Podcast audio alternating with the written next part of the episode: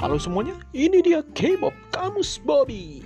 Kali ini Bobby bakal membahas tentang filosofi dari kata baliho. Teman-teman tentunya bisa menemukan atau melihat baliho di mana saja, terutama di jalan-jalan besar.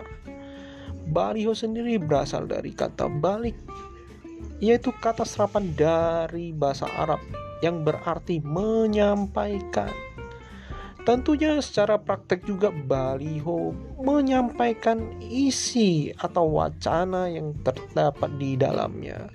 Bisa berupa iklan, informasi, atau yang terbaru yang banyak digunakan yaitu kampanye. Nah, bagi Bobby sendiri, baliho memiliki filosofi tersendiri. Baliho filosofinya barbar, liar, dan horny.